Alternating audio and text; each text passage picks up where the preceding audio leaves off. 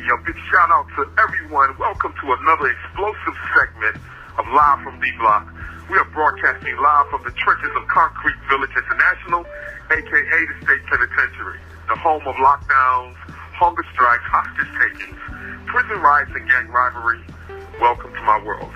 I am your incarcerated host, no doubt, the man who has brought you exclusive coverage and commentary on the prison experience in America. Yes, it is I, Ezekiel Thomas.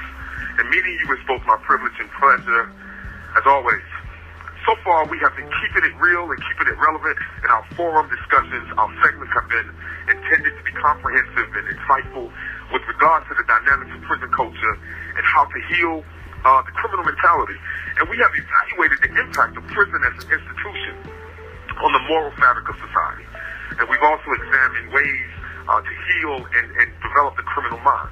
And these have been profound, thought-provoking conversations that have attempted to bring very complex and often controversial issues into a framework that allows us to analyze them critically and intelligently. And I'm going to tell you, man, I've been deeply empowered and encouraged by these segments and what they could mean to the mission to heal the criminal mind.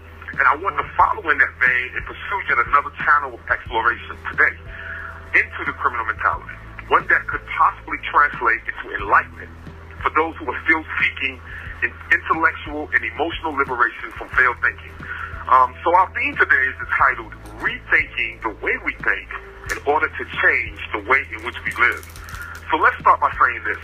The very notion of what it means to think has been revolutionized by technology. I think no one would disagree with that. The art of personal and effective thinking has become lost. Thinking in contemporary times is often synonymous with having a computer or a handheld mobile device to think for us.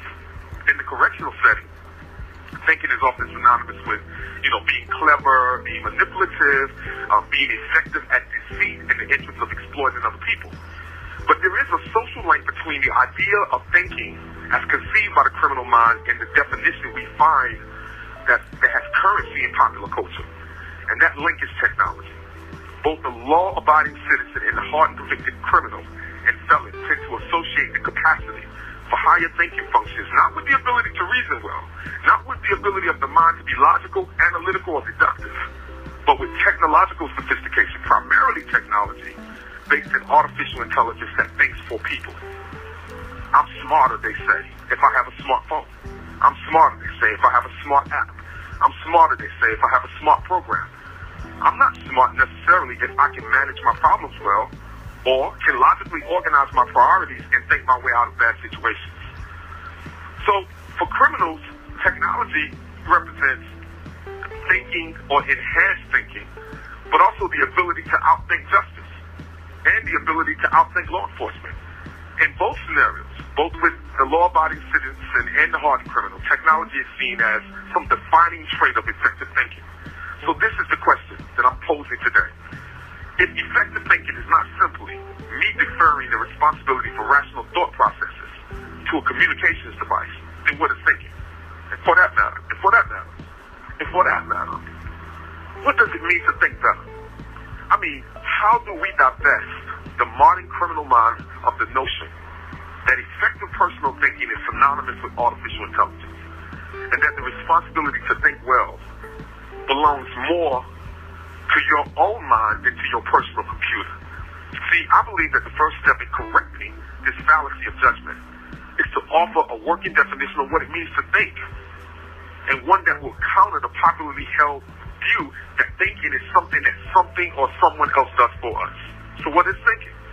In my understanding of it, and in my research, thinking is this extraordinary mental process that people use every day to organize life experiences into recognizable patterns of progress that indicate purpose, meaning, and direction. And the key words here that I want to focus on are progress and direction. See, effective thinking is characterized by its ability to progress our efforts, progress our strategies that lead to personal security by directing our focus on principles and priorities that enable us to outperform our everyday limitations. So thinking is this wonderful mental process that functions to help us gain control over our life by being able to extract value from our feelings, our beliefs, and our experiences. The unfortunate fact about effective thinking, however, is that it isn't congenial. It isn't inherited at birth. It's not in, it's not a genetic gift that's given to everyone. On the contrary, the art of effective thinking is a learned vocation. It is one that is only acquired through proper instruction, proper training, proper repetition, and with time. So you think about that. You think about thinking and what it means. And you'll realize that the reason why balanced and effective thinking is such a challenge for those incarcerated is because the principles for developing sound thinking habits were never introduced into many of their lives. The problem here is that although many incarcerated people want to change and redeem their lives, like I have, they simply can't because they're unable to make the complex psychological changes that are essential for self-transformation.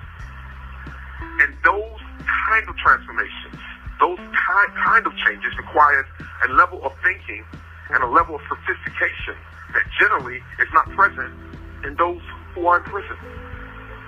This in no way condemns or put down people who are behind bars. I'm one of those people.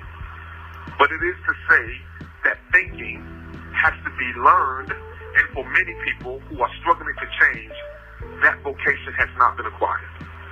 Outward change must follow inward transformation. And this inward transformation begins with a change in the quality of our thinking. Now, this may seem like common sense. You know, the idea that the quality of our life is determined by the inward quality of our thoughts. but I'm going to tell you something. Nowadays, common sense is not so common. Right? That's because many people in prison fail to comprehend that this is a basic correlation. The correlation between the conditions of one's life and the disposition of one's thinking. As a result, they suffer from the misery of their own devices. They blame other people for their problems. They can blame other people for social, they can blame their problems on social injustice or they can blame their problems on the abuse of other or cultural disadvantages or being disenfranchised or whatever. But at the end of the day, the fact remains that many people behind prison walls are suffering from the misery of a failed thought life. Plain and simple. So along with the definition for what thinking is, I want to offer something else in this segment. I want to also present three thinking models that can help us identify effective thinking habits. And I want to distinguish them from ineffective thinking patterns. Now, these models were actually devised from my anecdotal observations of hundreds of men in the prison setting during my 27 years of incarceration. And, you know, linking consistent thinking habits with certain outcomes over very long periods of time. I then taught what I learned um, from these observations in classes that I helped devise um, for the purpose of developing critical thinking skills in men who were seeking reform from the criminal mentality. But today I want to offer those thinking models to everyone. To everyone. I want to offer it to those who are incarcerated and to those who are not. And these categories of thinkers, um, which are three in number, can be described as this. The dysfunctional thinker, the functionable thinker, and the exceptional thinker. And let's talk a little bit about each. Now, when I say dysfunctional thinker, I'm talking about someone who lacks mental organization, someone who reacts to problems with feelings as opposed to principles, a person who lives by life patterns that are very destructive and by beliefs that are very self-defeating. They are those types of people who live their lives ruled by fear, confusion, failure, and a very flawed self-concept. A lot of the dysfunction in their thinking is rooted in past hurt and deep emotional traumas that have never been resolved. Then you have the functional thinkers, those who are conditioned to think and behave according to acceptable social standards, but who fail to define, define purpose or define meaning and direction for themselves. They are also those who live by rules of fear, rejection, and criticism from others. They are people who are willing to betray their own dreams in order to satisfy the expectations of others. And then you have exceptional thinkers those who are able to actualize their potential, those who are able to turn crisis into focus, who are able to separate fact from fiction, who are able to extract value from pain and turn chaos into order. While in the pursuit of clear and very realistic goals, that's who they are. They are those who live life characterized by a strong sense of self-acceptance and self-satisfaction, and who are able to perform feats that are able to outperform their limitations. In closing, I want to say some things about thinking. Listen, It's not mandatory that we obey everything that we think about. Thoughts are not commandments to be carried out without question. We are not always who we think we are. But if we are, if we are not vigilant, we can become the things that we think about. Something is not true just because we think it. Our thoughts would never tell us more than what we already know because our thinking is a mere reflection of what we have already learned. Listen, to change what we receive from our thinking, we must introduce something new into our thought life. What we feed our focus is what our thoughts will grow into. Our thoughts will never tell us the truth as long as our beliefs continue to lie to our thoughts. How we think determines not what we see in life, but it determines how much we determine not to see. It's not what happens to us that matters, but how we think about what happens to us that should matter. In the end, my friend, what we must do is rethink the way that we think in order to think a better way in order and in order to live our best life. That's my message today. You stay positive, you stay free, and you stay healed. I'm out. Ah, take care.